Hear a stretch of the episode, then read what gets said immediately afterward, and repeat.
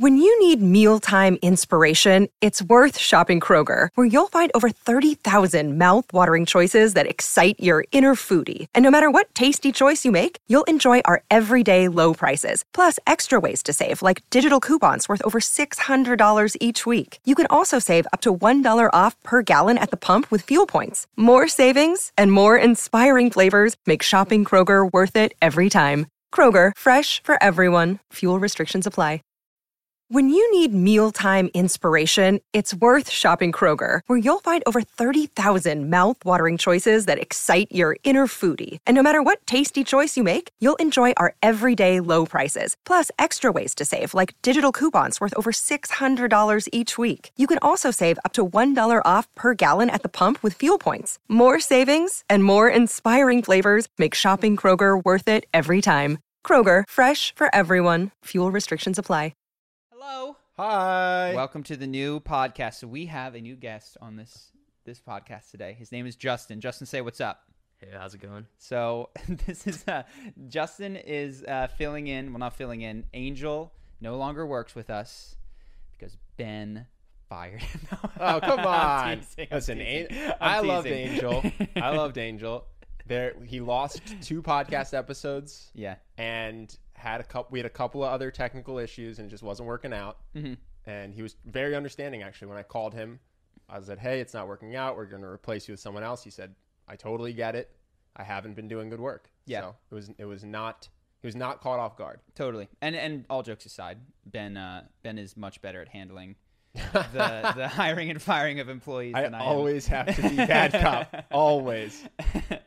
and uh, no, and yeah, zero hard feelings. It's it's a bummer, but No, I uh, like him as a person. Yeah. Just needed someone who wouldn't lose three hours of footage. Yeah, so you might have noticed that there was like a ten day gap in between podcasts, and that was because we shot one and then lost it, which was Yeah. it was a really big bummer. But Still anyway, like him as a human. yeah, all good. Justin is here. Justin, welcome. Thank you. Uh, all right, so what else do we have today? So Someone's gonna miss this, by the way. Miss this episode. Yeah. Tune in next week and go. Angel sounds totally different.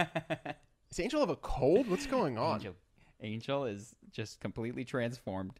Uh, so a video went up, and I wanted to. You didn't get a chance to watch the Paul Rudd, right?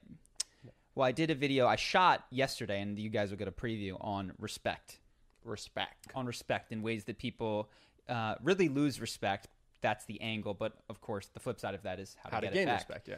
Uh, and it's interesting because we were we were brainstorming the list of things that get respect, and we came up with several that are like dress nicely, like you know, do all the things. And I had to admit, I am unwilling to do many of them. and I think that it's interesting because as we've kind of grown, and it's a good evolution. There was much more of our behavior was catered towards earning, generating, and creating respect, which there's nothing necessarily inherently wrong from that. But when it becomes uh, the total focus of one's interactions, it it it cuts into authenticity. It makes you not behave in a way that's going to be pleasing for you. Well, you've had a huge change Yeah. from 25 to 32 in terms of not caring what most people's judgment of you is. Mm-hmm. You know what I mean? Like you're comfortable meeting someone and walking away, and them having a good impression, a bad impression. It doesn't seem to concern you. It definitely still does, but I'm trying to move away from it. I think this is, and I'm reading another book. It's by Byron Katie. She's uh, very popular for her "Loving What Is" book.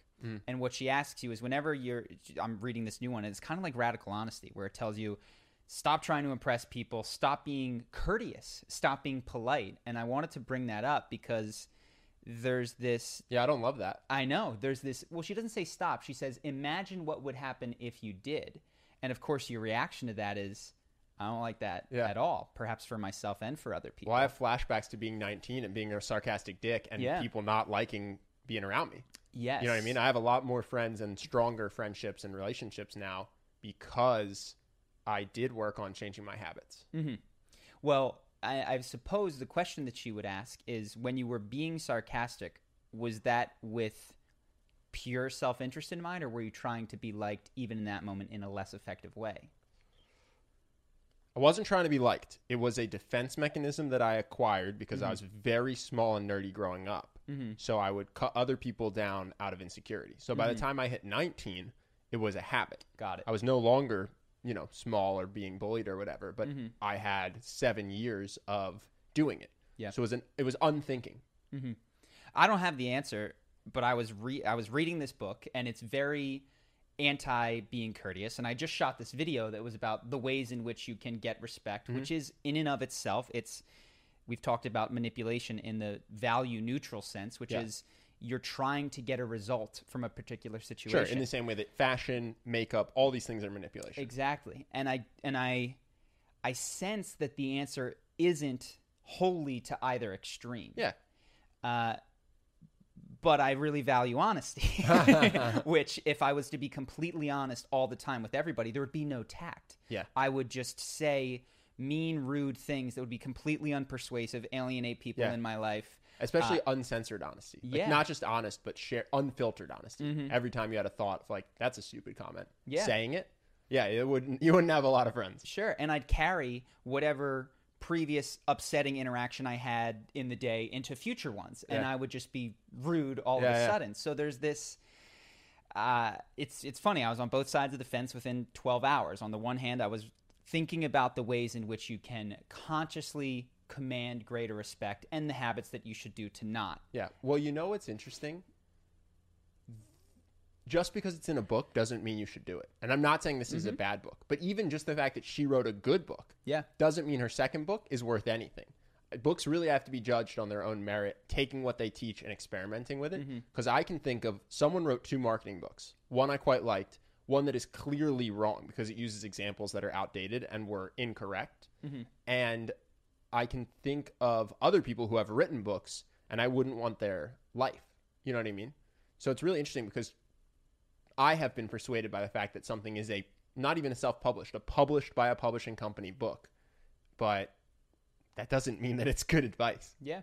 Yeah, I actually think her advice is great. I think perhaps I'm missing the nuance in it and and there is a synthesis of these two ideas that is that works well together and is Yeah, yeah. elegant and uh, displays it. And she doesn't to be clear, she doesn't say remove tact. What she says is to notice all the ways in which so many of your behaviors are influenced by a desire to cultivate uh, positive emotions about yourself. Well, I think what you would want to do is develop self-love, develop self-esteem so that you can come from a place of internally generated joy.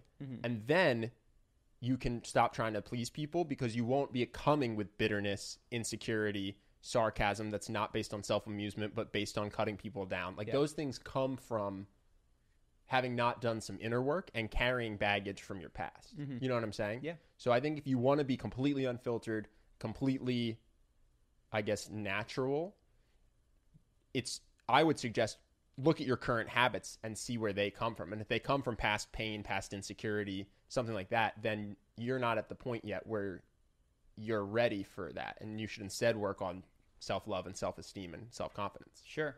So you're saying you're not at the point whether you're ready to be to remove the tact part? Like Yeah. you- okay. Yeah, you're not ready to think to stop thinking about other people's feelings, politeness, things like that because you're not coming from a confident place of love. Mm-hmm. You know what I mean?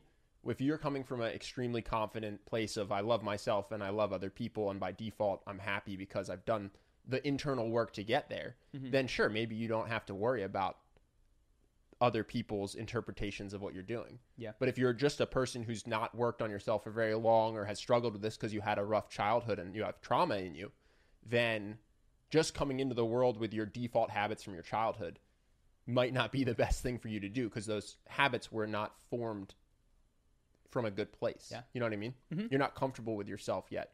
Well, I think I think you agree with this because it, it, it if I'm misinterpreting you, it could sound like what you were saying is first get really solid self love, then remove tact. But I think those two things necessarily go together. So it's like you build some self love, you stop people pleasing in the most extreme scenarios of your life. Like you build a bit more self love, which is aided by the fact that you're no longer people pleasing, and you can ratchet it back without being a complete Yeah, angry jerk to everyone in your life because you've got anger inside. I just wouldn't go to zero. Yes. Funny enough, my life at some point was extremely improved Mm-hmm. by thinking, how is what I'm saying going to impact other people emotionally? Yes. That was an incredible lesson for me. Yeah, yeah. And it made me not argue about stupid stuff because why are, you're bickering over something that doesn't matter and you're ostracizing your friend. It made Mm-hmm. me stop being sarcastic. It was one of the best lessons of my life. Totally. And I think th- it's a lot of there's a lot of unlearning to be done. I think that up to say 25 or 30 for myself and many people, it's all about strengthening your identity and your ego, right? So it's like uh, deciding your personality, really committing to it, changing it, exerting control, and then you start reading these other books. It's like, okay, that was a necessary set of training wheels to get you to the point where you're not just an angry Yeah, yeah. infant screaming at everybody.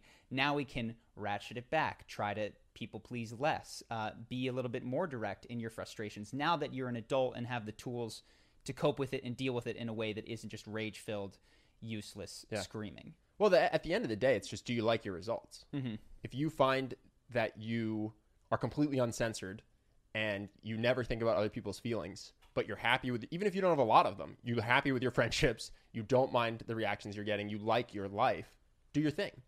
If you find that you would like more friends or Mm-hmm. you'd like to make better first impressions or you'd like to have your dating relationships go better, I would assess what what emo- emotions are you creating in other people that you don't like, right? So other people don't find me attractive and go, okay, well, what am I doing that might create that or might emphasize that or, or strengthen that? I make bad first impressions on friends and people don't want to see me a second time. Okay, well, if you don't like that, then ask yourself what behavior is making them feel that way. But if you don't mind how mm-hmm. your results, then yeah, do your thing. And and interestingly enough, if you're charting your results and, and they're rising, they actually rise to a point by really focusing in a degree on being people pleasing. That's what five, six, seven, eight year olds do. They learn how to cultivate a personality that pleases people around them. Yeah. But in order to increase that upward trajectory of positive connection, you have to do somewhat opposite behaviors, which is is pull back on the people pleasing Sure. at some point. Only if you want different results, though. Let's say you went. Let's say you read How to Win Friends and Influence People. You join Charisma University. You're not doing any emotional mastery, Mm-hmm. ayahuasca, meditation. You're just like, I don't focus on the self, and you get to where you just charted, right? Yeah. And you're saying, well, you can get somewhere else. I'm not even going to say. I don't want to make yeah, a yeah. judgment, but you, there's more growth to be had somewhere. Okay. But if you like where you're at, Yeah. don't bother. Yeah. Yeah. You know what I mean? So I think it's it's really it's just uh, are you happy with where you are? You know, you got into a lot of this different emotional mastery growth because you went through a breakup and you were unhappy Mm-hmm. with your internal emotions. That's a great time to try to change behavior. You know what I mean, or change mindsets. So yeah, I don't think everyone ha- you don't have to just try to grow forever, in my opinion. Sure, sure. Uh, I totally agree. And and oftentimes when people ask me, should I read this? Should I do this? Um, 20 years old, should you know? And and I see all of my friends are focused on achievement. Should I just skip that period and go to what you're talking about? I'm like, no. Yeah.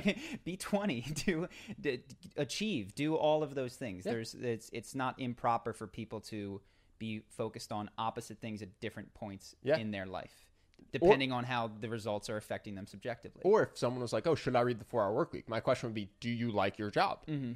If the answer is no, then you should read it. If the answer is yeah, I love my job, I love going to work every day. No, don't bother. Yeah, yeah, yeah. You know, it really does come down to are you happy with your experience? hmm And even just pulling back it, when you watch, if you watch the video on respect, recognize that I don't think that respect of other people is the end all be all. Uh, I think this is this video is an effective tool towards an end, which uh, may or may not be appropriate for you at this point in your life. And it's interesting. A lot of the charisma on command videos that I'm making today are perfect for someone at one stage and and not for someone at another. yeah. And so it's it's just it's interesting to be reading one book that is is anti what I just said and then going, okay, how does this synthesize with Yeah. what I did 12 hours ago? Well, I think it's worth yeah, I think it's worth noting not everyone has the same goals or wants to get the same place. We have an employee that we've tried to promote and she just wants nothing to do with it. Mm-hmm. Yeah. She really she keeps turning it down. And so someone like we could make a video on how to get a promotion. Yeah. And someone could send it to her and say, "Oh, you should watch this." Yeah. But if you don't want a promotion because you're not comfortable managing people and you love your job as it is, then you shouldn't try to get a promotion. And Mm-hmm. I think that that analogy can work in charisma and everything else as well. Yep. You know? Yeah, yeah. Goal your goal determines the value of any given behavior. Exactly. So to say that this is good or bad is completely silly outside of the reference point of the goal. Yeah, exactly. Yeah. So if you should stop people pleasing or not, if you if you are a dick like I was Yeah, yeah. and people don't like you for it, you should focus more on other mm-hmm. people's emotions. And if you find that people think you're a people pleaser, or you get called a nice guy and you get or a nice girl and you or get walked even all just over, the internal because this is still focusing externally even just the internal sense Sure. of worrying about what yeah, if you're tired, if you feel anxious because Yeah. you're constantly thinking about other people, and then you should ratchet it back. yeah.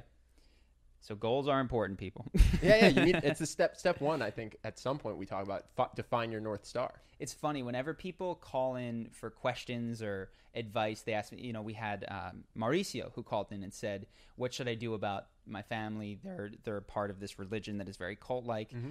and the answer is always what's your goal you know like do, do you want to make sure your family's in your life at any cost well you're going to get one piece of Yeah, advice is the answer to flourish uninhibited well then you're going to get a completely different piece of advice Yeah, we had another call in where the guy had a business, a drone business that videotaped golf courses. Yeah. And he said, How do I grow this business?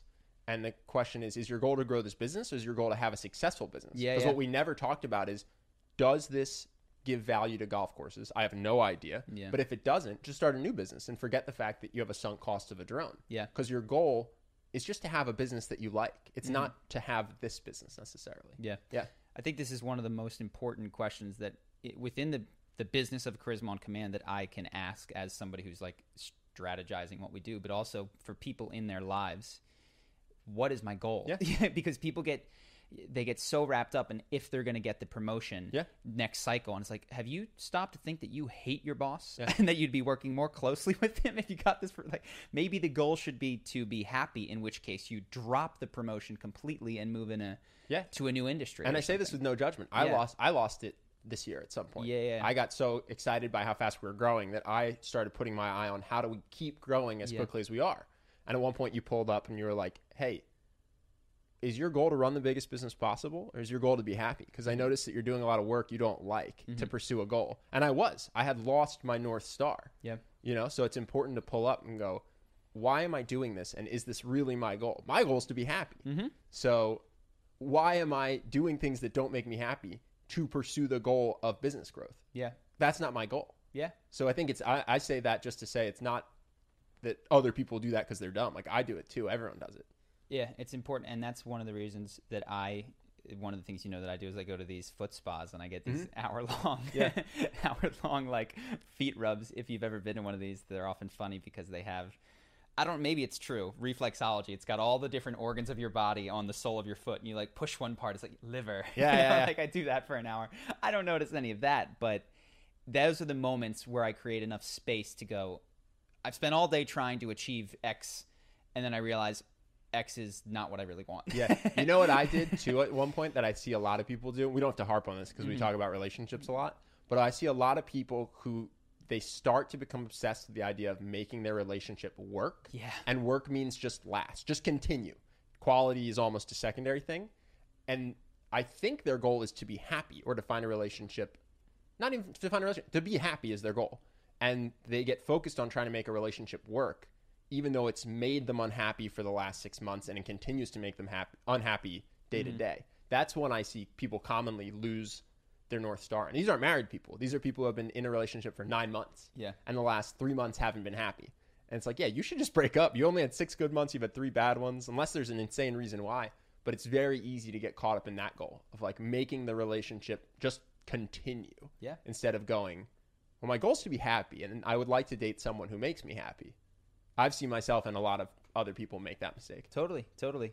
That's why I love philosophy because it asks the question underneath the question, you know, and even it would question why is my goal to be happy? Why, you know, Yeah. like all of that is to me where the real, the merit and value and of, of any given subject is. Yeah. But anything else on that before I hop into No, not on that.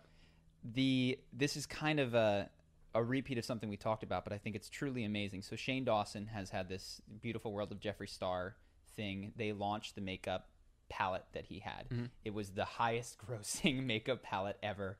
Uh, people are crying. They feel you know Yeah. part of a movement. And I watched the most recent video, which is.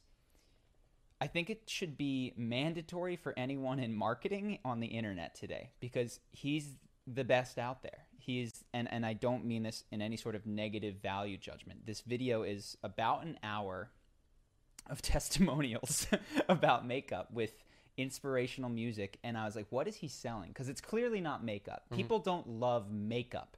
this much.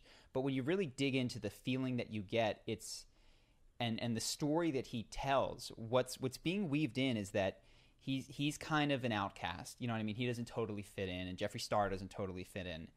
But there's this coming together over this makeup, and people unbox it and are crying, and they're part of it. And he shows all of these videos of people unboxing, which are essentially testimonials for everybody mm-hmm. who missed round one, right? And it's this community. It's be a part of something By you know? buying my makeup. Y- yes, yes. But of course, all sales, I, I don't single him out. There's nobody who is saying, here is my widget. Here is what it does. Here, you know what I mean? And, and it is uh, Mm-hmm. Well- a commodity that is undifferentiated from the rest. we could honestly benefit a lot by creating more of a sense of community. We're just not we, good at it. We do basically go, do you want to be more charismatic? Buy this course and you'll be more charismatic. There's not much sense of, and you'll be part of a community. That's one of the things I want to work on in 2020. Yes. So, or, well, also to ask yourself, is it true that you'll be part of a community? Well, I want to make, sorry, I don't want to change our marketing. I want to change, I want to make more of a community. Got it.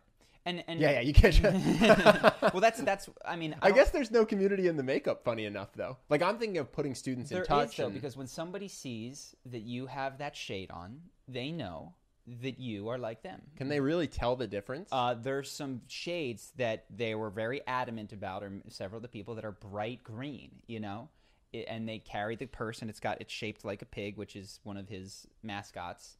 And but it comes with a purse. That's the big thing. uh, well, you, you- either way, there are ways to signal that you're part of it, and it, you wear it on your face. And I'm sure people in the makeup community can tell in the same way that somebody with cauliflower ear might not be noticed by most people, Oh, but you would spot it. Fair. Like you'd be like, oh, Don't mess with that yeah, guy. that guy's a wrestler. Like Yeah. we could we could talk about that, and it's it's just fascinating. It's it's what did I say? Any marketer needs to watch it. Uh, lots of storytellers. If we ever do a documentary, I feel like we have to watch this because it is some of the most persuasive media that has been put out in the last Yeah. handful of years. It is funny because so many marketers are making video sales letters mm-hmm. and they're trying to figure out how do I get people to watch this? How do I force people or trick people into watching this? And Is it going to be pulled down in one not- day? not it's not yeah, going to yeah, last. exactly. Yeah. This this webinar is live and it's not, and it's going to come down and it's not. And Shane just goes, "Here's an evergreen video. You can watch it whenever you want. It's an hour long." Yeah. and people watch the full hour, and it's it's just marketing material. It's share it. crazy. Well, it's not again to say it's just marketing material. I think is especially from his perspective, it's his life and his thing, and it's connecting with him. But it has the effect of selling thirty million dollars worth of makeup. Let's, Like, there's no arguing about that. Uh, Well, let me put it. I guess it's it's it's centered on a product. Whereas if you go to PewDiePie's meme review and you watch it for 20 minutes, I Mm-hmm. don't think it sells anything for 20 minutes, except maybe going to Reddit. Well, you know, it's interesting because PewDiePie sits in the PewDiePie chair. Yeah, and you can buy the PewDiePie chair, and it's featured for the entirety of of the video. But he Now- doesn't mention it. Sure. Uh, yes, yes. But the the interesting thing is there is a story that's going on, and they're talking about the makeup, but it's it's almost it's it's like any good branding, which is strong emotions are generated and then tied to a, the purchase of a product, right? So yeah, like, yeah. I'm not. I'm not deriding him. I'm saying Yeah, the yeah. smart thing is that they center it around the product, which. I think is different than if we sold a Charisma on Command mug and without ever mentioning it, I just held the mug and drank from it occasionally. yeah, There's a difference when you the- with this you center the content around what you're selling. Logan Paul used to do this with his merchandise. Uh, Shane Dawson's doing it with his makeup. I think that's very different than having something and never mentioning it. yeah. I'd love to talk to him because I think I don't I haven't formed an opinion. I'd love to talk to him about how he thinks about the ethics of it. Like, what do you feel like people are buying when they buy into this? Mm-hmm. Does it deliver? And the truth is, they're buying part of a community, and it does. Yeah, you know what. I mean. if you're crying from joy when you get Yeah, it, it I mean, you're, you're buying it, to it make you feel good. Yeah. makeup is designed to make you feel good, Yeah. right? If you're crying from joy, it's Yeah. delivering on that promise. Yeah, and if your friends are excited about it, it's like that's kind of That's the point. best you could have asked Yeah. for. Oh, yeah. yeah. So uh, it's just it's really interesting. I'm considering having the people who we work with, like you guys, have to watch this to to see where the world YouTube is headed. Yeah. And not that we have to go in the same direction, but it's really really interesting. Uh, anything that you want to talk about? I have a handful of other. I have stuff. one thing, but it's charisma related. I don't know if now's the time. All right. Well, I'll, I'll continue then. So you didn't watch the Game Changers documentary. Nope. I did. It was a documentary that Arnold Schwarzenegger was a producer on it, was featured in it, and it was a documentary that talked about the benefits of a vegan diet mm-hmm. from a, an MMA fighter who was injured, started looking into veganism, and found that it was better in all of these What's ways. his name? I don't remember his name. I think he won the Ultimate Fighter though. Okay. So he's he's he's a good fighter, you know. And it goes into the Tennessee Titans and how 15 of their guys are on a pure vegan diet and all these things and the, these athletes. And then I watched. I suspected at the time. I was like, this very clearly has an agenda because it wasn't just focused on the health benefits.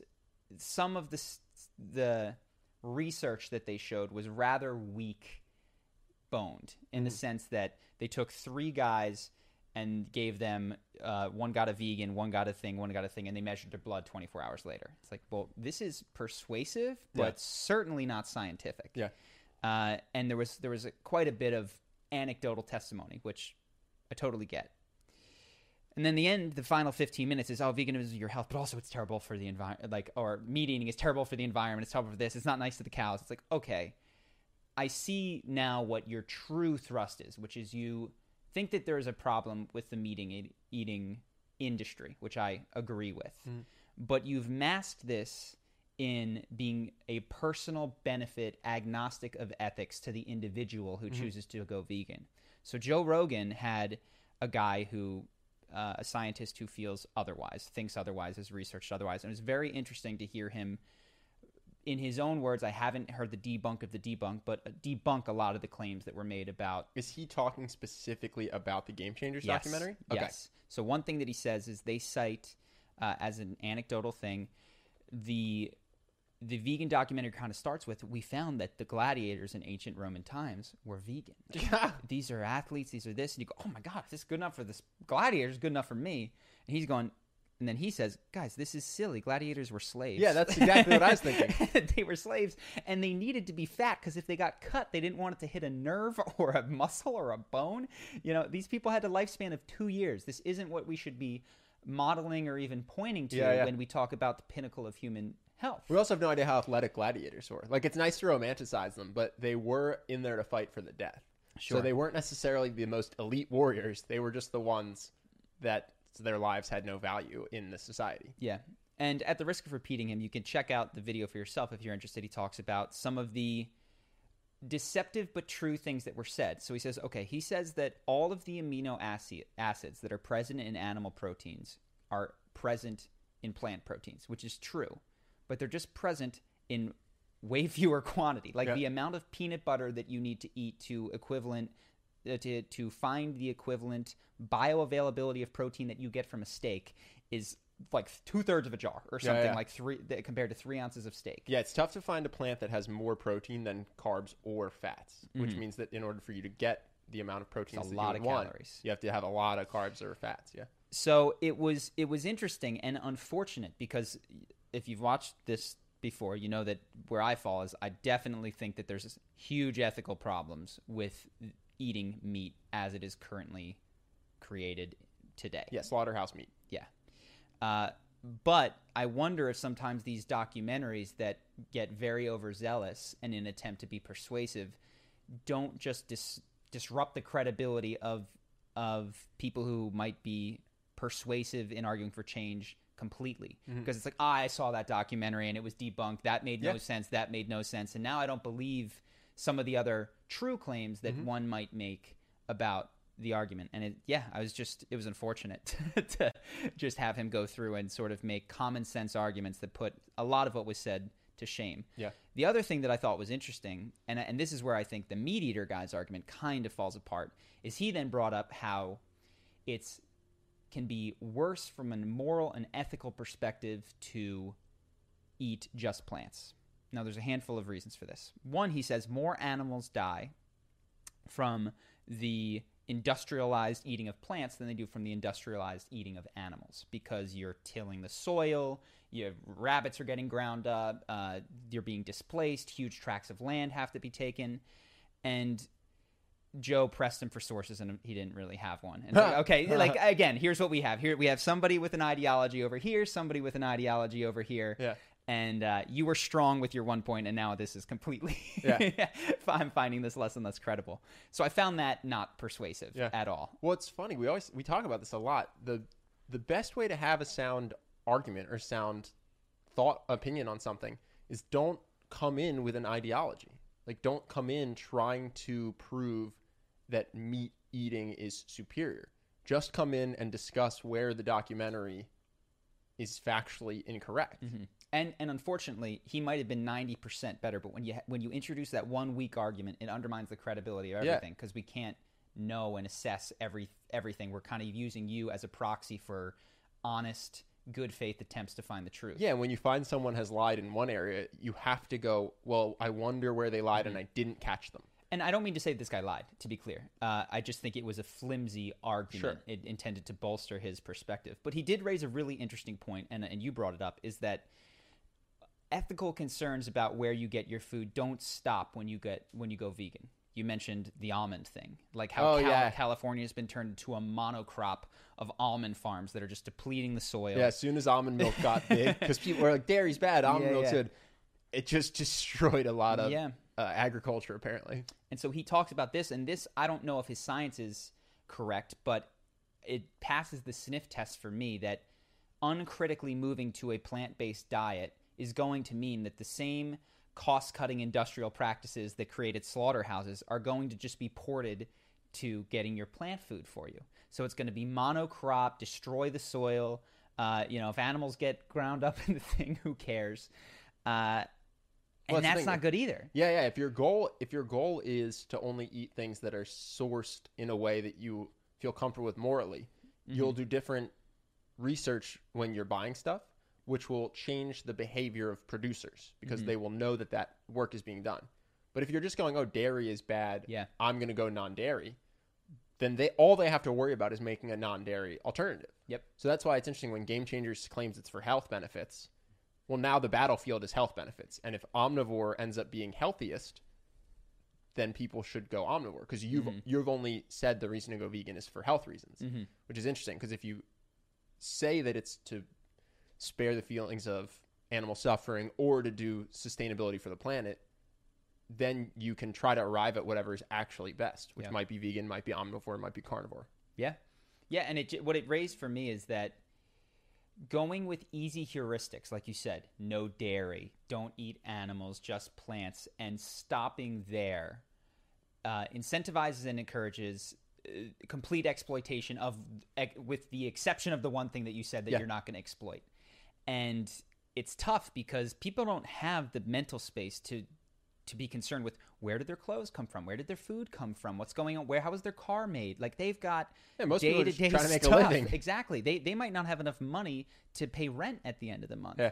And so it seems like the only way that these problems get adequately solved, technically you could have this benevolent government that is that is making these decisions, but of course that's going to raise the cost Yeah. for everybody.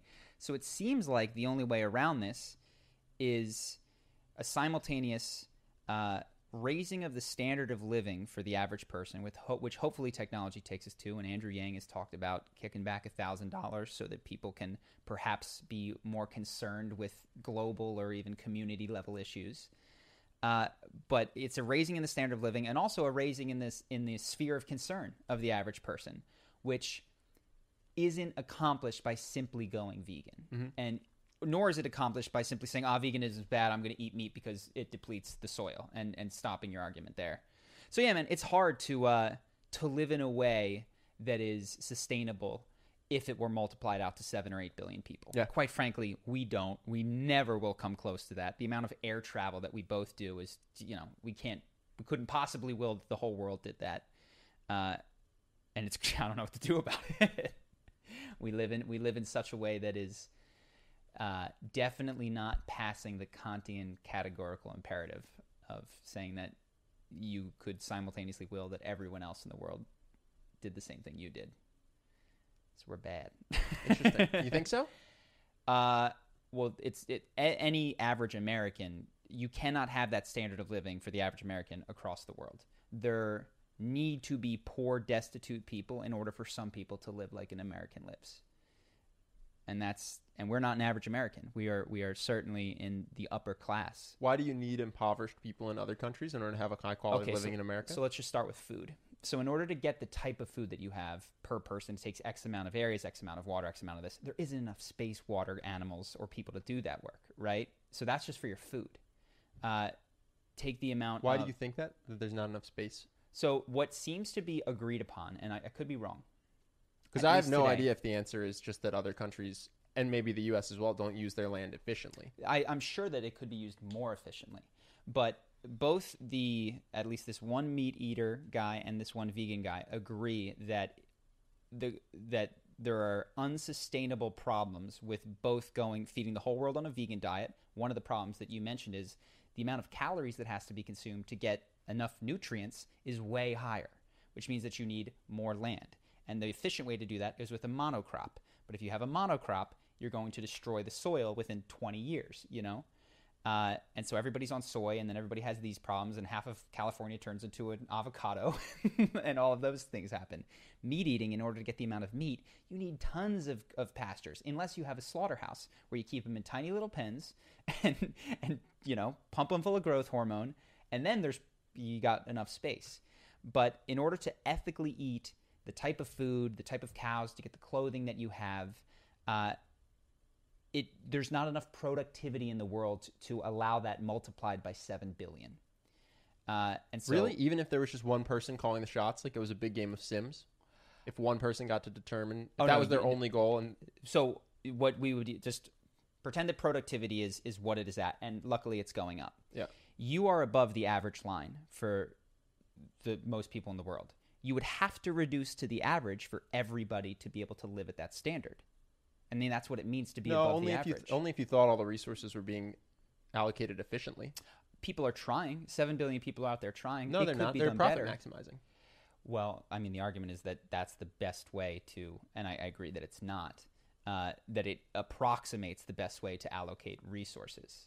Yeah, but I don't know that that's true. Actually, we'll never know. But I'm I, I question whether it's the fact that the Earth can't produce it, or the fact that myopic human goals, mostly for profit, Mm-hmm. mean mean mean, mean that you do focus all on almonds instead of you're rotating your land because you have an agreement, a dictatorly God-driven agreement with Yeah. this land that they'll rotate their soil too. So instead of you're doing almonds because that makes the most Yeah. money, and this person's doing almonds because it makes the most money. It's like you have to do this, you have to do this, you have to do this. I'm not sure the Earth couldn't actually do it. How much? Well, just here's an example. How much farming are you doing? you know, like none. Like how much sewing of clothing are you doing? None. We sit here and we talk on podcasts, Yeah. right? It's certainly less backbreaking than 99.9% of jobs that have ever been done. For sure. Uh, if we were to average out and say, okay, I'm going to do some farming, But you're saying all the but that's if all the resources stayed the same. What I'm saying is maybe there's a more efficient way there definitely is. and that would mean that you wouldn't have the, the current average might not be the optimal average. It definitely isn't. It definitely isn't because, of course, we're going to have higher levels of productivity in the future with the same planet. But given the current state of technology, what is even, uh, let's just say the only problems that were removed were the political ones, uh, the profit driven ones. But we were still limited by technological. Sure, but here's an example. All the, like if you were if you were doing efficient resource management, you wouldn't need to put money into nukes or. I'm not saying this Sure, is sure, sure. plausible given the world that we have. Yeah, yeah, yeah. But I'm just I'm questioning whether the Earth can't sustain eight billion people. I think it might be human created problems because you take all the money that goes to the military, put it towards this. You take all Mm-hmm. the land that goes towards whatever wasted, non efficient global uh, food creation, and you just change it. You know, you take No. you take the casinos and you change them into something else. You know what I mean? Totally. I, I do. I don't know if it's an Earth problem. It might just be a human decision making problem. Yes. No, the Earth, I think many economists believe, you know, has a carrying capacity, which we have not yet reached. Uh, so yes, that is that I think widely agreed upon to be the case that resources could be allocated much more efficiently. I'm still like, let's put it this way: Jeff Bezos can't be Jeff Bezos in that world, even if we allocated it efficiently, because you can't have hundred billion dollars in this in this efficiently allocated world, because everyone can't have hundred billion dollars. So the people at the very very top slice are going to have to take a hit in order to bring everybody else up. Sure, but we might not have to. okay, maybe we won't have to. We can't know, and this, otherwise we're just arguing fake numbers. We've gone deep into this topic, yeah, yeah, though. We could we could be arguing fake numbers. We might want to put this at the back of the podcast. Nah, nah, we got it.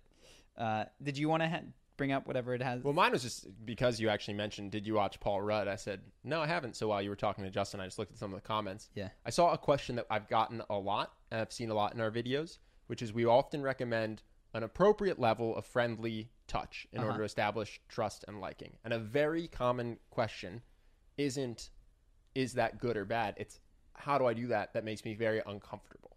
the touching stuff. Yeah.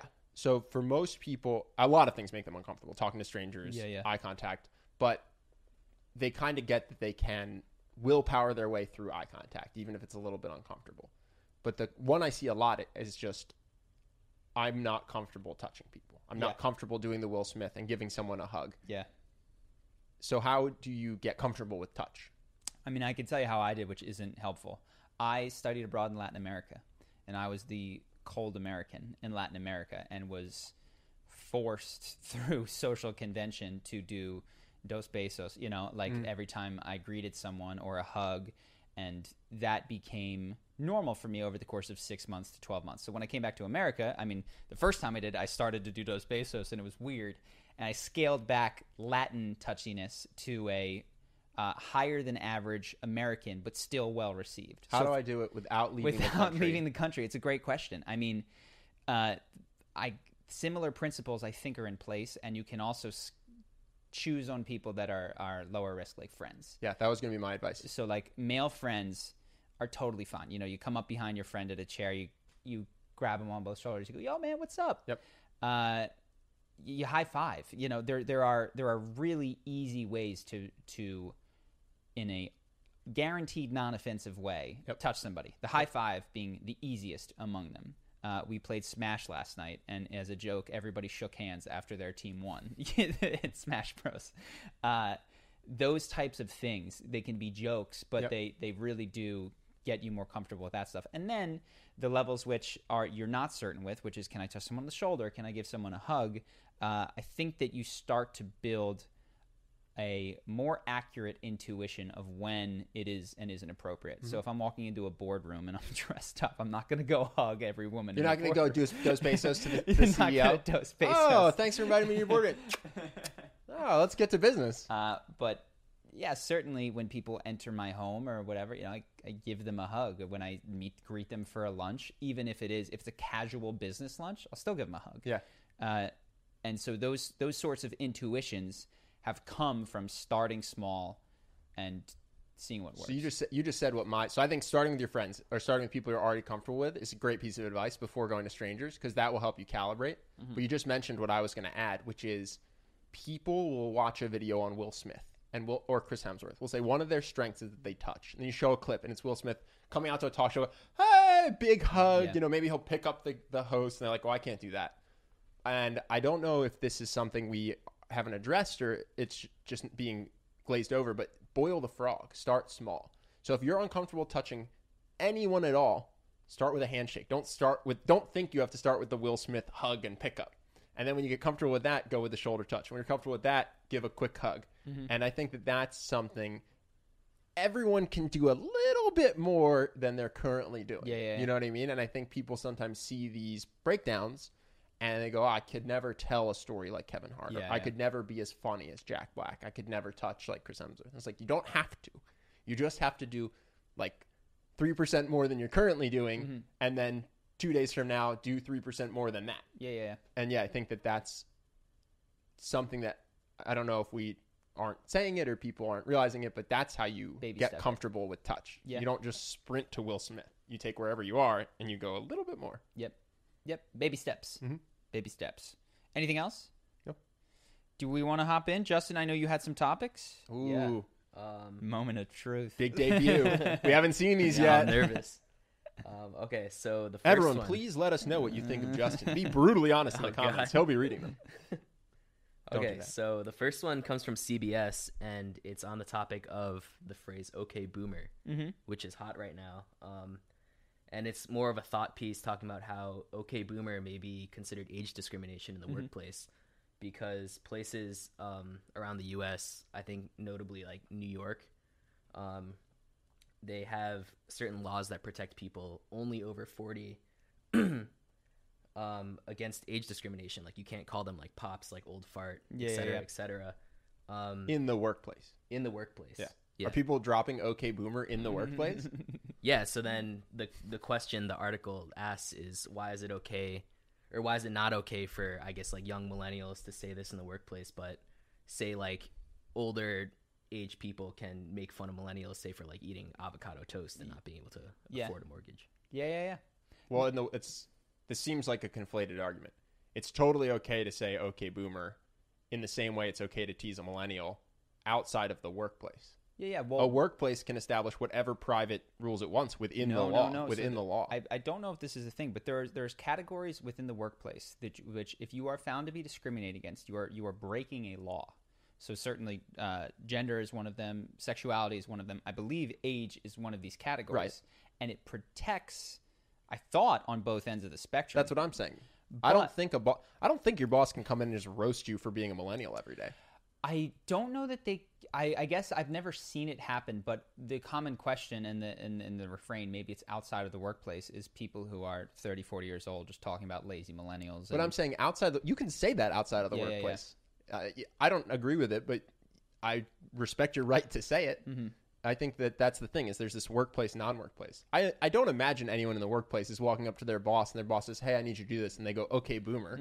and I don't imagine that in the someone workplace. did. That's, yeah, big yeah, yeah, world. sure, but like, yeah, you say whatever you want outside the office, Mm-hmm. and inside the office, yeah, don't roast anyone that you're not close friends with. Well, it's also interesting the the attempts, and we've talked about this. The attempts to prevent discrimination uh, often seem so purely noble, but they run into problems when you get into the weeds. For instance, okay, no age discrimination. Must have five years experience.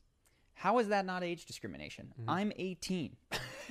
How could I have five years experience? You told me it was illegal for me to work at 13. So I am being discriminated against because I'm 18. Uh, well, the flip side is true too, though. You could have an older. You can, I Well, believe, come- fire an older person. For No. not, yeah, for not being able to code. oh yeah, for not for being sure. able to code. Yeah, yeah, if yeah. you change, if when Netflix changed from a DVD delivery company to a streaming company, and they let go of anyone who couldn't code, I bet that meant a larger majority Sure. of older employees. But that's not age discrimination; that's skill discrimination. Yes, but what I'm saying is those two can be, and you just gave an example, very closely linked. Sure. So it's te- it is literally, if I'm 18, illegal for me to have five years experience. That is not something I could possibly have done because I, under the U.S. laws, I can't work as a child. Sure. When I'm 47 years old and I don't know how to code, I technically could now, right? That was that was a path that was available to me. Uh, and so you do run into problems when you try not to discriminate based on age, because the truth is, of course, you discriminate based on age. Of course, you want someone with. Well, yeah, you don't want an 18-year-old, you don't want an uh, eighteen-year-old. operations manager or chief operating officer. You want someone with 15 Yeah. years experience. Like, well, I can't have that because I'm 18. It's like, yeah, I don't want you being my COO. Yeah. I want you being my brilliant analyst. Exactly. And so uh, it was also weird. You know, we have age discrimination in the case of the presidency. You need to be 35 to be president. That is written into the U.S. law. Yeah. This was another thing that always was strange to me about Vegas, and maybe I'm not understanding the law. You know, you're not allowed to discriminate in the workplace. We just happen to hire all of the most Yeah, beautiful yeah, yeah. women this to one's serve hilarious. these bottles. This one's hilarious. I really don't understand. I actually don't understand how it's legal. Models fall into a special category. Okay, because there are there's two jobs. There's busboy. That's all male. Yeah. That's much lower paid. You pick up cups. Yeah. And you bring the actual ice and You stuff come like an hour early and Then- you leave an hour late. then by there's the, way. the bottle delivery person who's almost always a female. I literally can't think of a single male who did it, who gets paid much, much more. You have to be a woman and you have to be attractive, which seems like two forms of discrimination. Mm-hmm. Yes. You cannot be unattractive or a male. yes.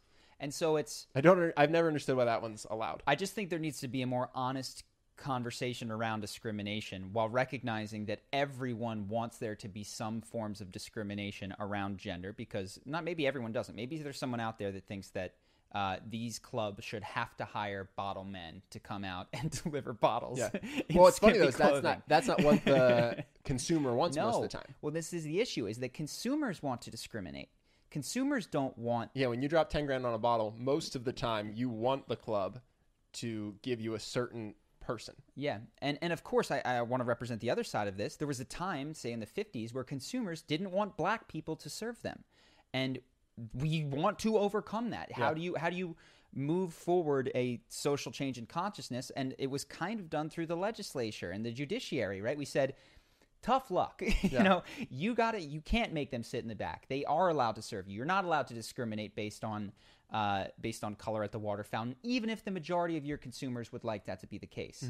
So it's it's not a clear cut issue in how you in how you handle discrimination, and uh, just every time I hear the word, it's it's I don't think it's given the due that it deserves in terms of how complex an issue that it really is.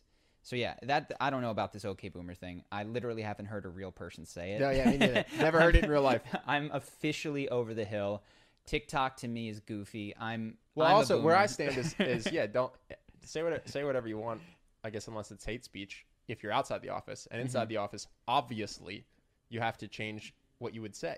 That's true of not just discrimination though. Mm-hmm. You drop f bombs all the time with your buddies. That's totally fine. But if you're in the workplace and you're customer facing, probably your bosses are going to fire you if you just start dropping the f bomb all the time to clients. Yeah, yeah. So yeah, you sorry you have to censor yourself in private companies. Not if you're a chef though. I was just watching some Gordon Ramsay. not if you're an excellent chef. Yeah, If well, you're a- if you're a top guy, it's funny how that that industry just makes people scream for whatever. I haven't done a ton of watching of those shows, but I watched Gordon Ramsay on Sean Evans because we were looking into a breakdown, and he just swears all the time, Mm-hmm. and he talks about his mentors, and he's like, "Oh, that guy, he was a real hard ass." Yeah. It's like him. what do you mean? Uh, something about that industry just makes people scream and go crazy. I don't. I don't know exactly what it is. Yeah, interesting. Anything else we got?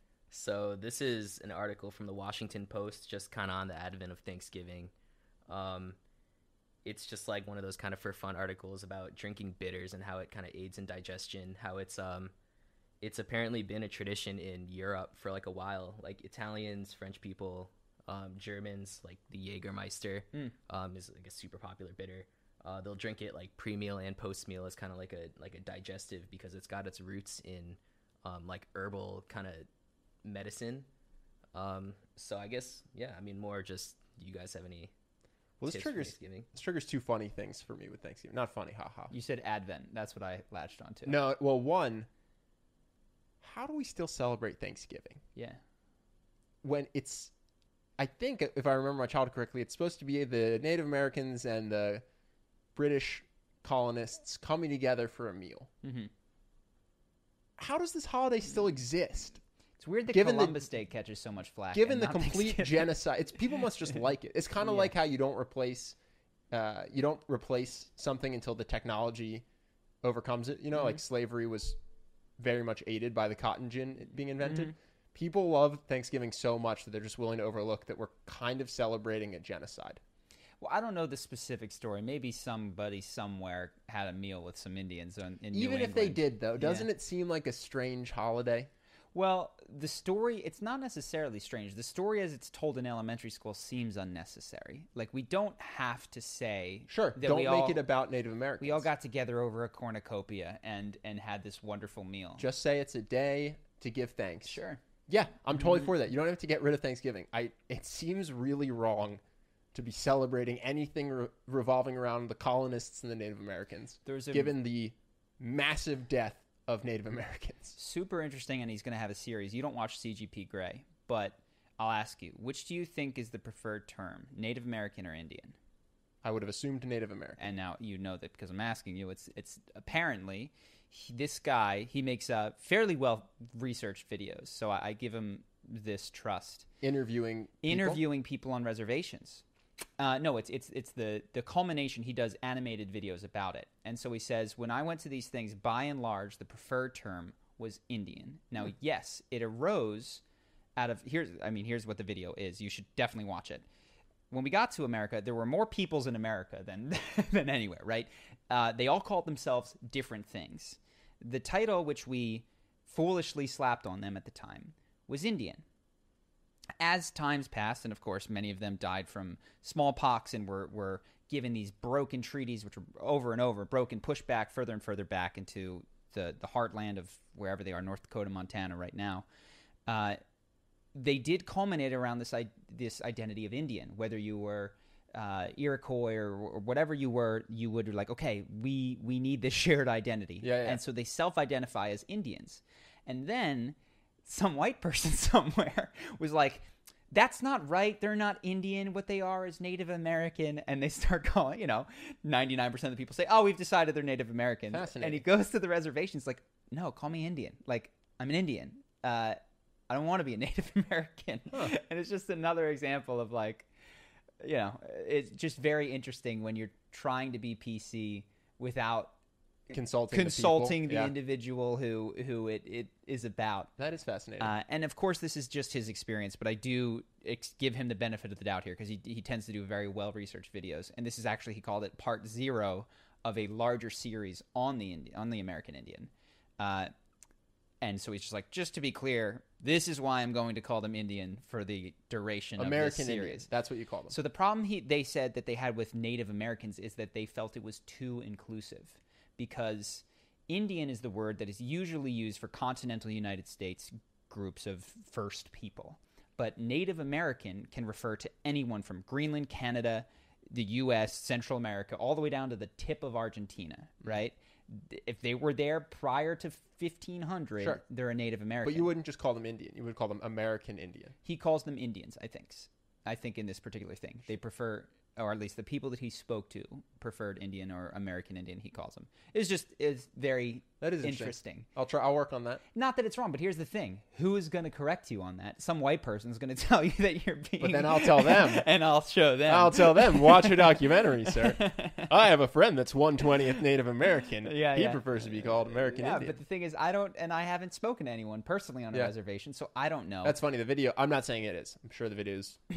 We'll assume fantastic. Yeah. But you could also just find a minority of people that feel that way. Yeah. Only videotape them. Ignore everyone that wants to be called Native American, and be like, "See, nine cases. yeah. That's all of the people." Yes. Like what? and I think it exposes the core issue with PC culture, which is it doesn't intent matter more than Mm-hmm. than and of course if somebody asks you to use a particular thing and you continue to ignore it, like if somebody decided to call you John over and Yeah, over yeah. and over again, you know, you'd be like, please call me Ben. Yeah. that is what is my name.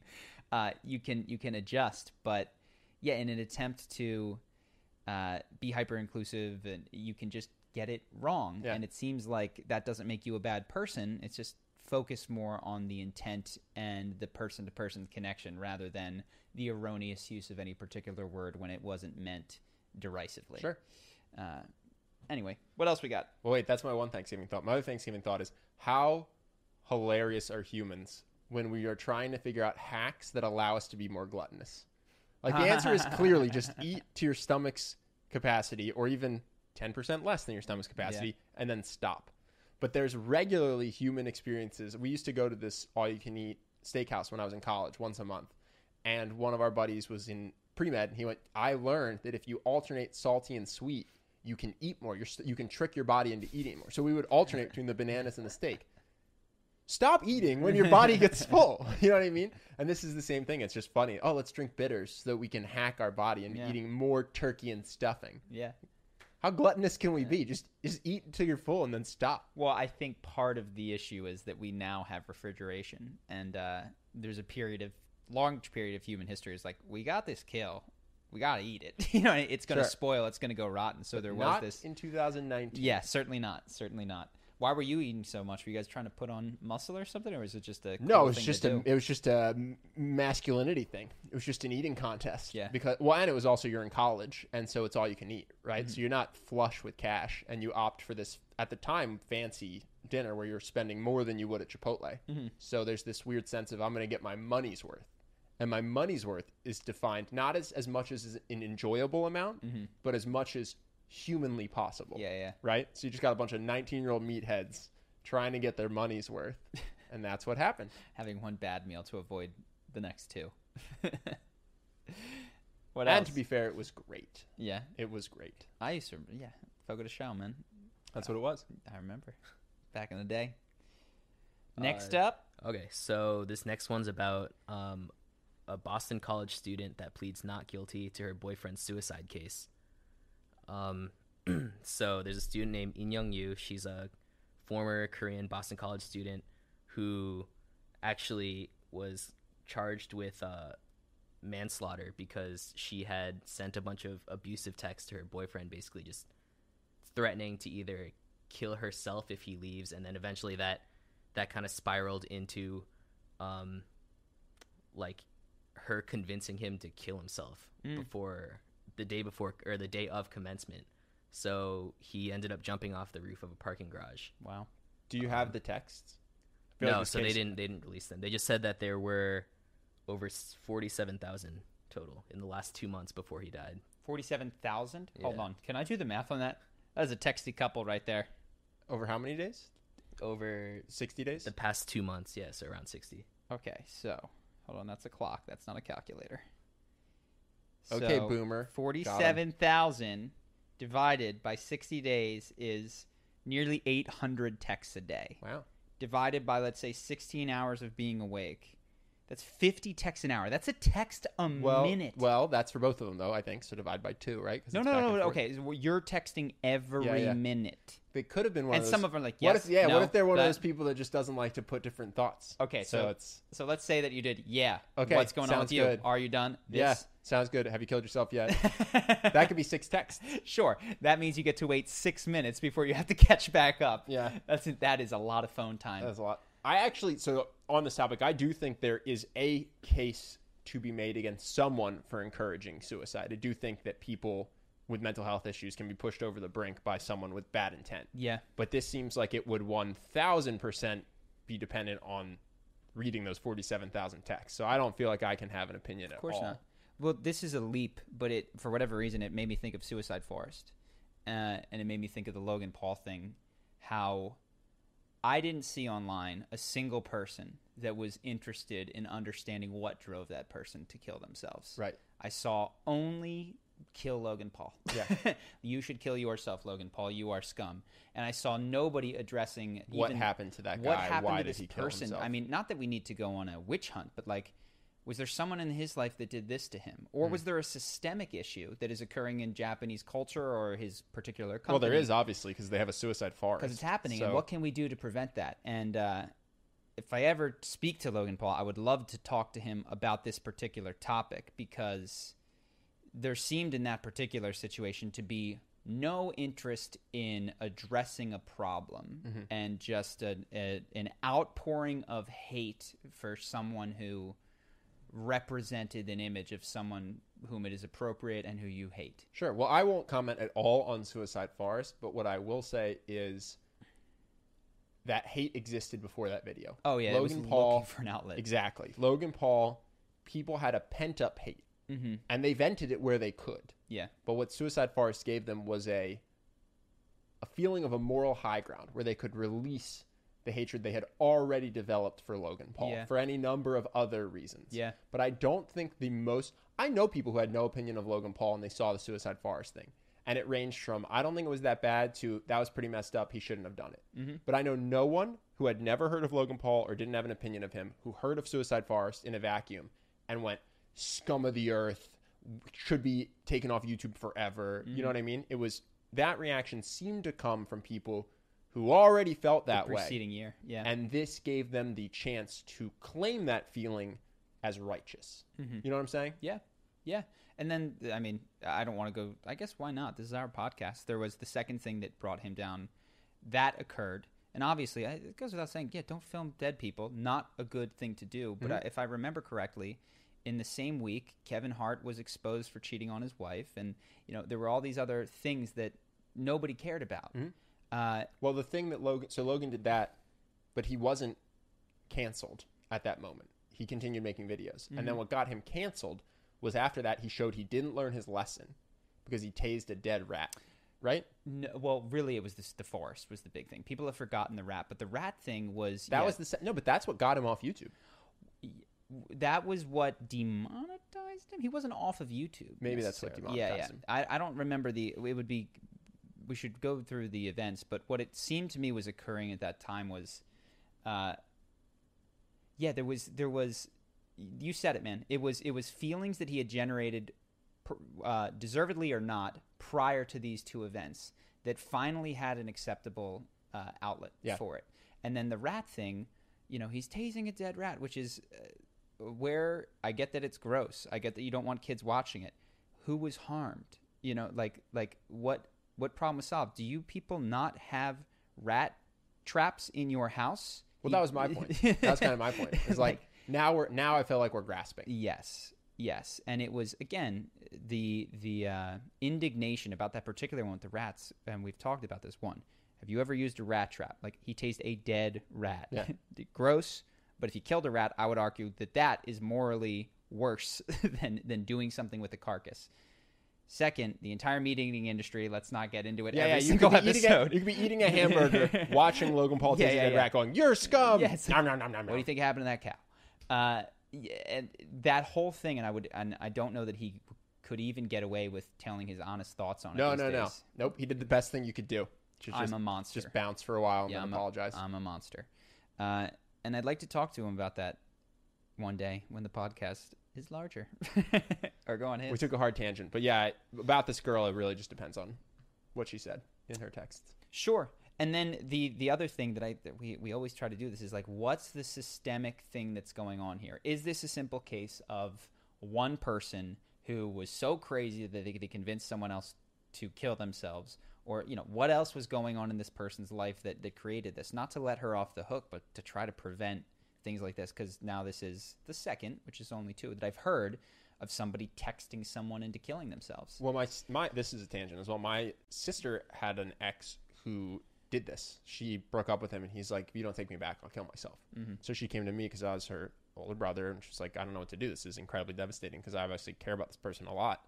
And to me, weirdly enough, that's once that happens, you can never take the person back mm. because that, like that's just the ultimate deal breaker. And so you put this child, this teen, I think she was 15 or 16 at the time, in this terrible position where the only thing she can do is potentially cause someone to kill himself. Now, obviously, she's not the cause, right? I Yeah. think a healthy, emotionally healthy person wouldn't kill themselves over a breakup. I think that other things had happened in that kid's life Yeah. but it's just sucked for her. And I was like, listen, you can never date this person because they will have you hostage forever. They'll just threaten self harm whenever they want to do anything for you.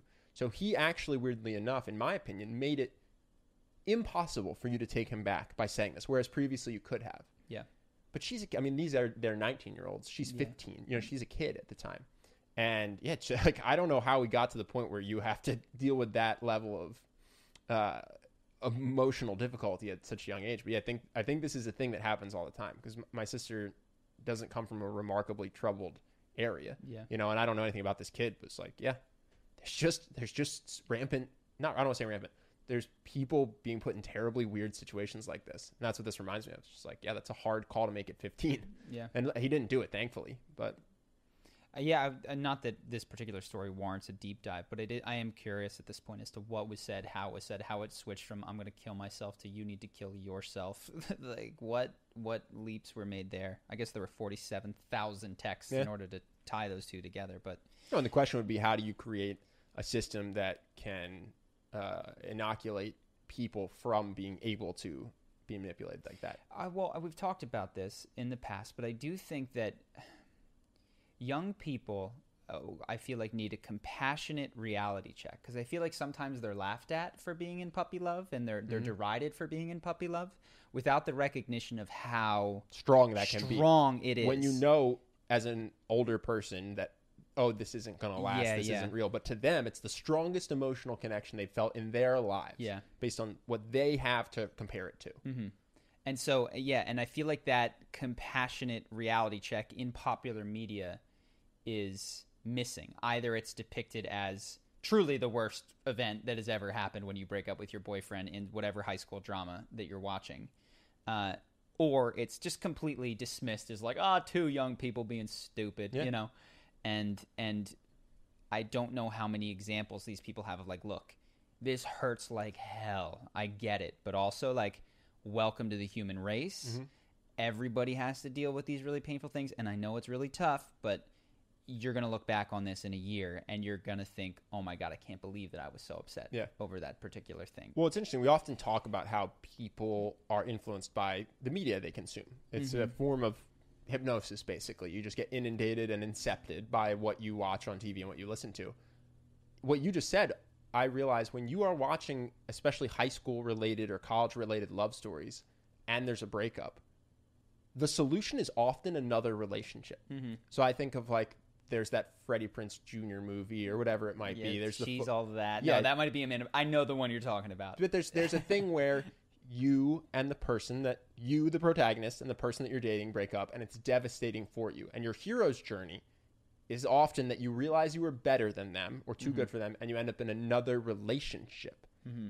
so if you're watching that and you're 15 or 19 or whatever you are kind of being told that the relationship is the end all be all mm-hmm. you have to get the right one but if you lose the right one now you're screwed because the only solution to getting out of a relationship is another better one Yeah. that's kind of what we're subcommunicated or straight up told Mm-hmm. when we're teenagers. Yeah, and what if this girl was the Exactly. What one? if this? Exactly. What if, what, if, what if you already lost the pretty blonde and she was the mousy girl with glasses that became beautiful and now you lost her? That's exactly my point. now you're really messed up. yeah, if you don't think you can do better, then you can't be the hero of the movies you watched growing up because that's almost always the plot. And there's there's examples that aren't that right. Hmm. Um, Tangled, I think it is the red-haired Disney princess that shoots arrows. It's about family. Brave. Brave, sure. Yeah. Uh, yeah, I never seen Tangled. That's the Rapunzel one. I like Brave, Tangled. I Never like seen Tangled. it. Not knocking it. Never seen it. But those are few and far between and have only existed recently. Mm-hmm. But yeah, most of the time, the hero's journey is that you end up thinking you can do better. So if you have a breakup and you don't think you can do better, you've been told this is the worst thing that can happen to you. You know what I mean? Do you think that's good advice? Because I mean, in a breakup, one thing that you can be certain is that the guy's friends are going to be like, "Dude, so much better than that," and that you go to her house and her friends like, "You could do so much better than him." Is mm-hmm. that is that a useful myth to because one it can't both be true. Is that a useful thing to tell someone in a breakup, or is it? Do you want to give them the more honest truth, which is like, nobody's better than anybody. You guys, you could just be happier than than you were with them. You don't need to beat them. You don't need to get a hotter Well, I think boyfriend or girlfriend. Rather than better, I think the the better way to phrase that is it's not it's, she's not good for you or he's not good Yeah, for yeah. you. Like there's no you don't have to be superior, right? It doesn't mm-hmm. have to be that you're the catch and she was you were settling because you were blinded or stupid. Mm-hmm. But it can just be the sense of listen, you're both people. I'm not going to bother evaluating whose worth is higher. Mm-hmm. But this wasn't good. Yeah, And. I do think that in most cases what you can say that's honest and might help the person is like you can find someone that you're better with Mm-hmm. that makes you happier who you make happier like this thing that broke up is clearly not Yeah. necessarily the end all be all and so forget who's better or worse but i think you can do better for yourself in terms of a match for yourself I I actually think that subtle difference. Now, when you're in the throngs of a breakup, nothing is going to Yeah, snap you helps. right out of it. But a lot of the responses that people will tell you is, "Man, she like he wasn't that smart or that this or that that," and you and that falls on deaf ears because you're like, "Yeah, but I didn't care about exactly. things." well Like, you either I- don't care or you disagree. So you, you i was dating disagree. someone you're like oh, Yeah. oh she's not that funny. She's not mm-hmm. that smart. You you're just perceiving her wrong. Mm-hmm. It's like well that's not persuasive because Exactly. to me she's quite smart and quite funny. So when mm-hmm. you say that i'm just like no dude you're not getting it. You're not seeing her. As opposed to you can find someone that on average you have a better emotional experience with without any sort of judgment of if, if she was smart funny Exactly. uh, like you cannot fight like you were fighting these last several months. You Exactly. cannot cry like you were crying or if you thought i think a tough breakup is if you thought they were perfect and they blindside you let's say. Yeah. and then it's like well you can find someone who you don't fight with. It's like i didn't think we were fighting. I thought it was perfect. It's like listen you can find someone who wants to be with you. Yeah. You know what i mean? As much as you might idolize this person one of the core things that makes a relationship truly great is the mutual desire to be together and Mm-hmm. you might think that what you had was perfect but i think when you find someone who wants to be with you as badly as you want to be with them, you'll see that it's actually a much better, happier, healthy relationship. So you, yeah, I think there's always a way to comfort the person. And I think you can do it by focusing on the relationship. And I think you can do it without disparaging the other person.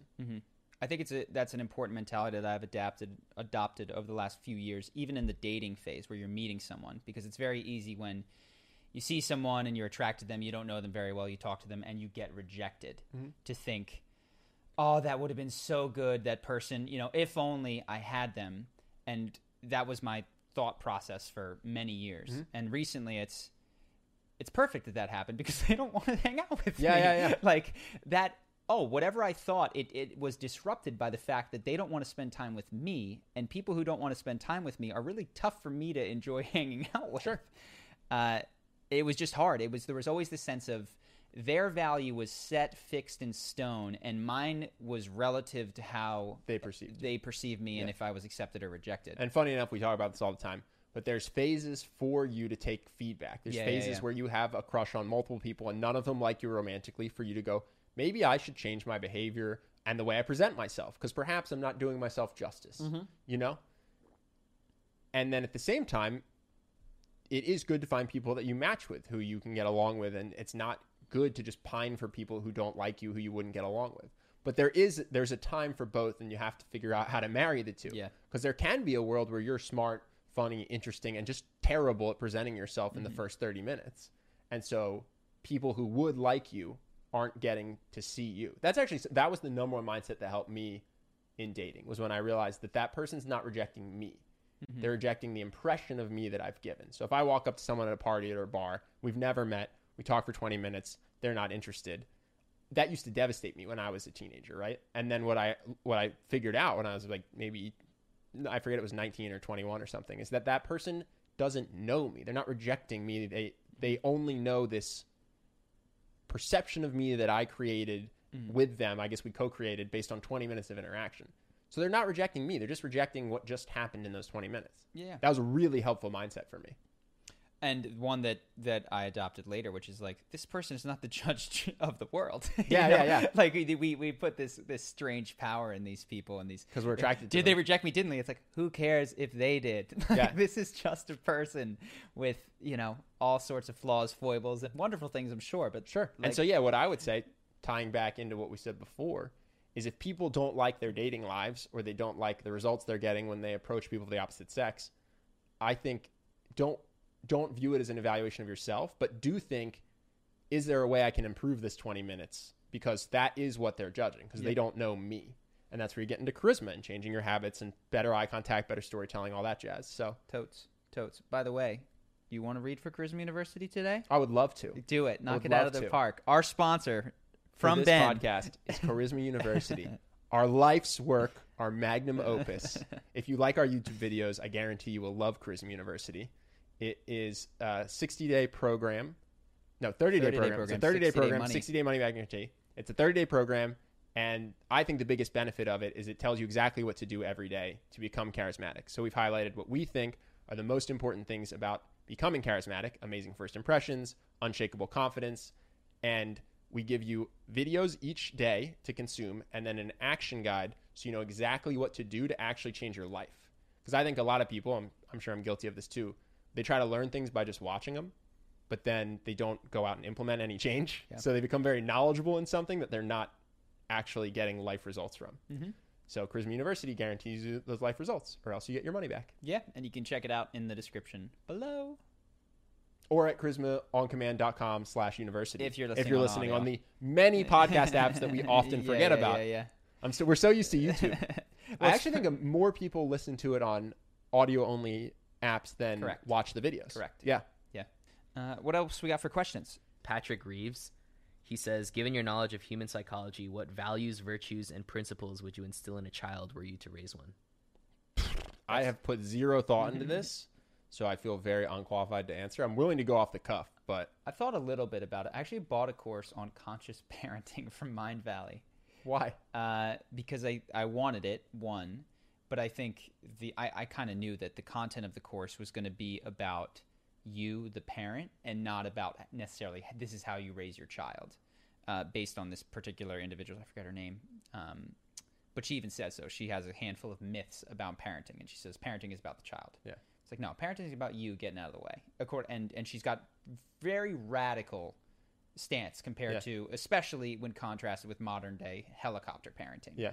which is like she talks to Vishen, who is the Mindvalley guy, and he's very proudly at one moment telling her like, yeah, like my when we get home, like we'll read three three parts of the encyclopedia, and it's like our time together. It's like daddy time. It's like so good. She's like, does he like the encyclopedia? He's like, I I don't know. We like we like you know he spends it with me. It's like sounds like this is for you to create like the kid that you think you need to create. Which of course no kid. It's like, Daddy, Daddy, like, rather than this picture book, could we please dive into the encyclopedia today? Well, unless you make it fun. well you Wasn't it Elon's kids where he totally homeschooled them and they'll just randomly be like, I want to take apart a car. absolutely He goes, okay, sure, we'll buy a car and we'll take it apart with hammers and wrenches. And so the question that she asks him is Have you set up a reward structure in his life whereby the way that he knows he can get your attention and love is by expressing interest in these things? Yeah. Right? Or is this, is your love unconditional and this is a genuine interest of his? And upon reflection, he says, No. Like, I totally rewarded this. You know, we have to, and he says, now we play video games because he wants to play video games. And I think there's clearly you can't go completely hands off because these little creatures will kill themselves if Yeah, yeah. left to their own devices. Kids really want to kill themselves. They're a lot of kids really want to die. we watched last night's uh, dad reflexes on Reddit. Yeah, they're- it's which is- incredible. these kids are just jumping off of cliffs and Yeah. like trying to just bang heads against anything that they can find. Yeah. But uh, I did find it a very interesting thing because I think part of what my initial unchecked impulse would be to was to do everything that I did but better, Same. right? And I and I would try to instill the value of honesty and I suppose care for other people, which is does not come natural. Uh, and you know, I'd have a guitar in the house, and I'd have books in the house, and those things would, of course, come through. But I would try to to keep the list of things that I instilled as small as possible and really reflect like is this a good thing like does my kid need to have the same political belief and like really know my political No, no. belief of course not I- like I, can only think of three things, which is uh, honesty, self love, and the golden rule. Mhm. That's that's what I would aim for, and I, I reserve the right to think much more thoughtfully about Sure. this. And now, if I did have, if, if I found out that the person I was seeing was pregnant, I would consume a lot of parenting because uh, Yeah. books and videos because that's how I learn. That's that's how I've mastered anything. yeah So I'm very uneducated, and I would not. I would be very educated by the time the child was born. But off the top of my head, I feel like yeah, honesty, uh, like you said, treating other people well, which I would say is just the golden rule, just empathy. So I guess honesty, empathy, and self love. Those Mm-hmm. seem like the three I would aim for. Yeah. And the other thing that she says is like the best thing that you and Gabor Mate says this: the best gift you can give a child is your own happiness. Uh, because what children learn, you can you can try to instill values, but they're they're learning before they can speak and understand language, and they're learning your emotional states.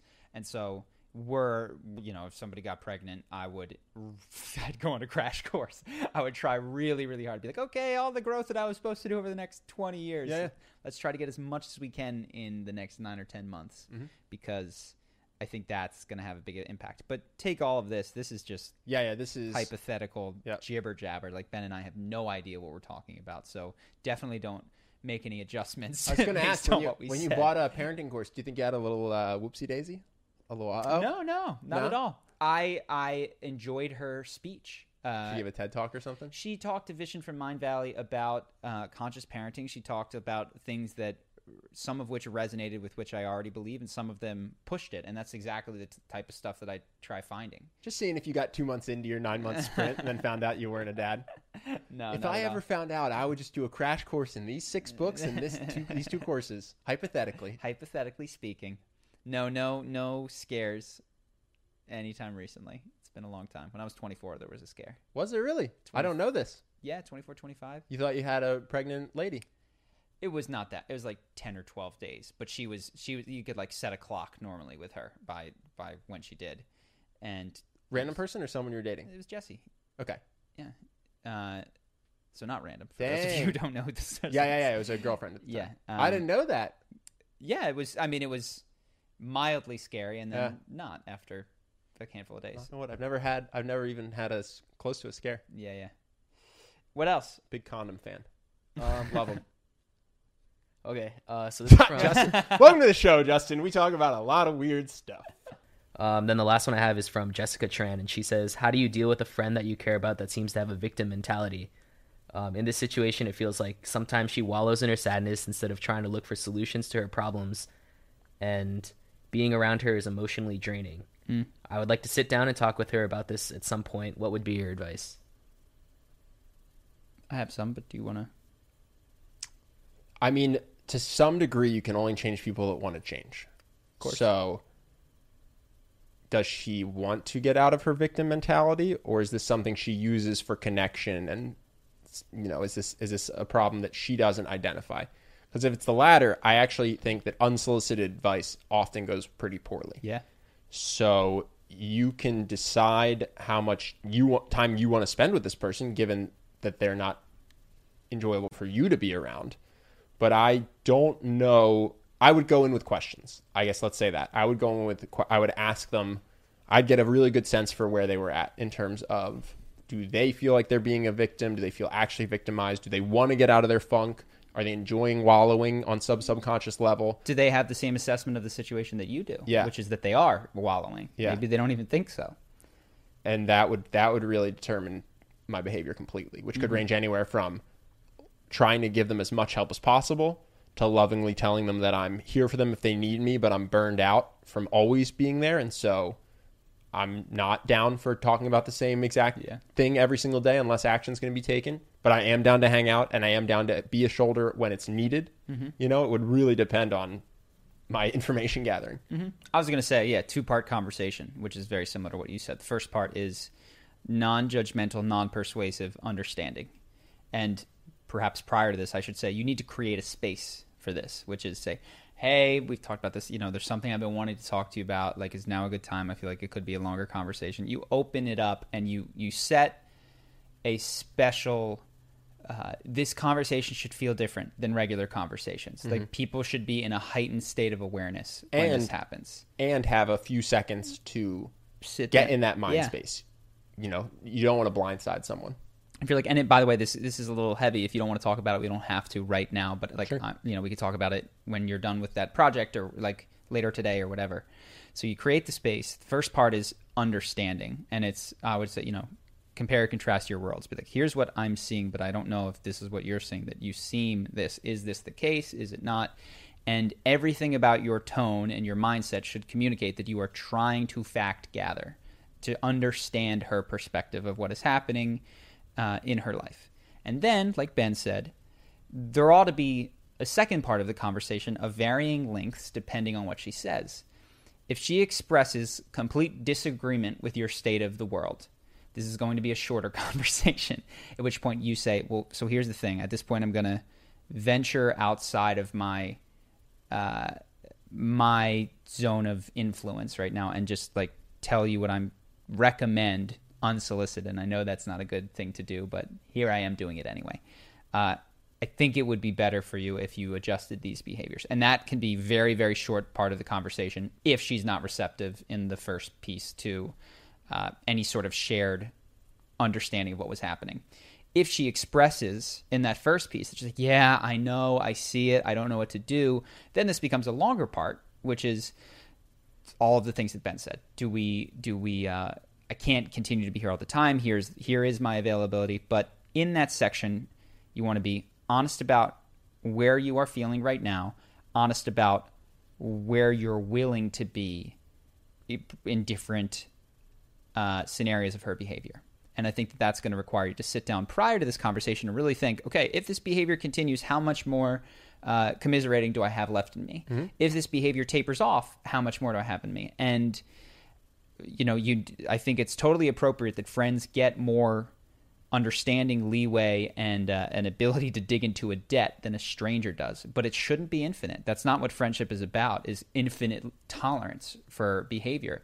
It can mean uh, almost a never-ending receptivity to restarting the friendship, but like you may need to take a break from one another while this person uh, figures it out depending on how you feel when you check in on your own internal availability to be the shoulder, the the listener, whatever, and then communicate to her in that part of the conversation. Did anyone do it particularly well when you were going through your breakup? Because I know you had a a a long period where you were quite upset, right? And so I imagine that there were, you had a various friends who were burned out from mm-hmm. hearing about the breakup. Because at first everyone's there for you and they have advice and they have a shoulder for you.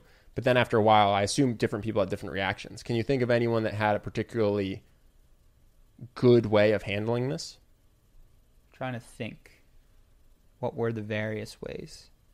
I, mean- don't remember. It was a while ago. It was, Yeah, yeah. many years ago. At I mean, point. so you kind of told me similar to what you said. You're like, hey, I'm kind of tired of this at some point, and you listened for a while prior to that. And I don't think that there was, definitely wasn't bad. Um, I got the message, and what I did at that point was be more cautious in what I shared with you, and that wasn't wrong. you know what I mean? There was nothing that like you he doesn't want to hear about uh, the emotion of the day. Yeah. Like, well, it's kind of the same conversation Yeah, yeah, for, yeah. for months. And so I, I think what I was hoping to communicate, and maybe I didn't do perfect, is like, No, no. when there's up, when there's an update, like I'm here. And when you want to take action, I'm here. Mm-hmm.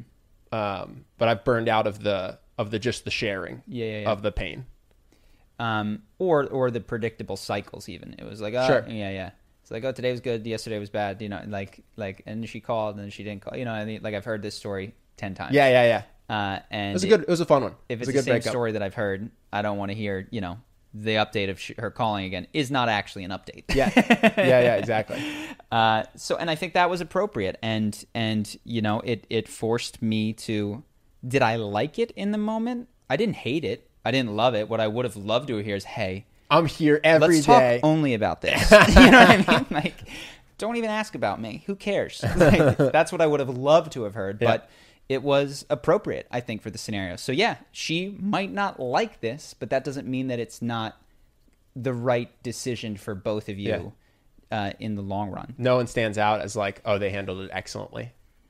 No I'm one not- handled- I'm not fishing. I'm no, no, no one handled it terribly. I don't think. Um, honestly, the worst thing that you can do is to is to secretly harbor resentment. Yeah. and and allow it to build past a point where this person, because they're so sad, doesn't even see that they're causing it. Like at least give them the opportunity to avoid digging deeper into the resentment. Um, and so you know, our friend, and he was he was on the podcast, Benji. Like, I think just got so upset, and we lived in different cities for a while after that. He's just like, I can't handle this.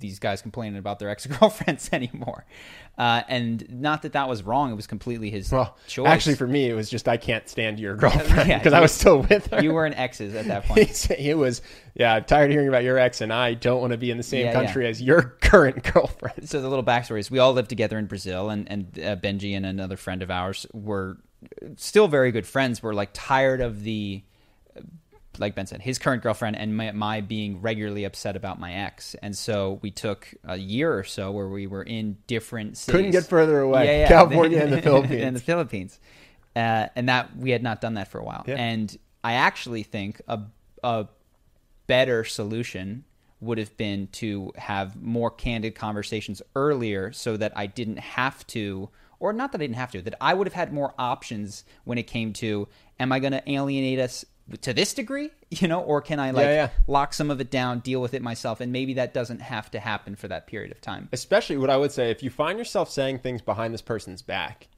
I would encourage you to, as lovingly as possible, get them on the same page. Mm-hmm. I think one of the worst things that you can have is a relationship, friendship, or dating where one party has an inaccurate sense of how the other party is feeling about their relationship. Mm-hmm. And you know, obviously don't micromanage that. You know, if you if you go off by degrees, you don't have to have constant relationship talks because that's exhausting as well.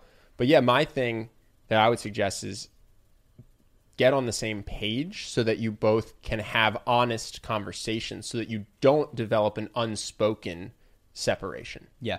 Yeah, that would be the only thing. And again, I have no ill will towards Benji because, like, I would have probably done the same thing. It's tough to sit down and, and say how frustrating someone's regular behavior is, has made you feel. Uh, Yeah, we got lucky. It all worked out. Everybody's still super close. it's all good. All good. But good luck. That's it. Is that the end of the episode? Yeah. That's the cast. Well done, bang, sir. Bang. First podcast. All right. Thank you, everybody. Hope that you guys enjoyed this podcast. And uh, we'll see you in the next one. Yeah, let us know if you like Justin. Oh, sorry. Last thing. Sorry, we, I'm we're, just kidding. I'm we're just- we're not like- here on this week or maybe next. It's going to be some time before we're back. Yeah, yeah, Thanksgiving. Only one week off. Uh, we're not here on Monday, so we might take. It might be a week, a little bit. More. Yeah, one week off. So this today's Monday. We'll skip Thursday and Monday, but we'll be back the following Thursday. So that's ten days. Mhm. Cool. See you in ten days. Bye. When you need mealtime inspiration, it's worth shopping Kroger, where you'll find over 30,000 mouthwatering choices that excite your inner foodie. And no matter what tasty choice you make, you'll enjoy our everyday low prices, plus extra ways to save, like digital coupons worth over $600 each week. You can also save up to $1 off per gallon at the pump with fuel points. More savings and more inspiring flavors make shopping Kroger worth it every time. Kroger, fresh for everyone. Fuel restrictions apply. When you need mealtime inspiration, it's worth shopping Kroger, where you'll find over 30,000 mouthwatering choices that excite your inner foodie. And no matter what tasty choice you make, you'll enjoy our everyday low prices, plus extra ways to save, like digital coupons worth over $600 each week. You can also save up to $1 off per gallon at the pump with fuel points. More savings and more inspiring flavors make shopping Kroger worth it every time. Kroger, fresh for everyone. Fuel restrictions apply.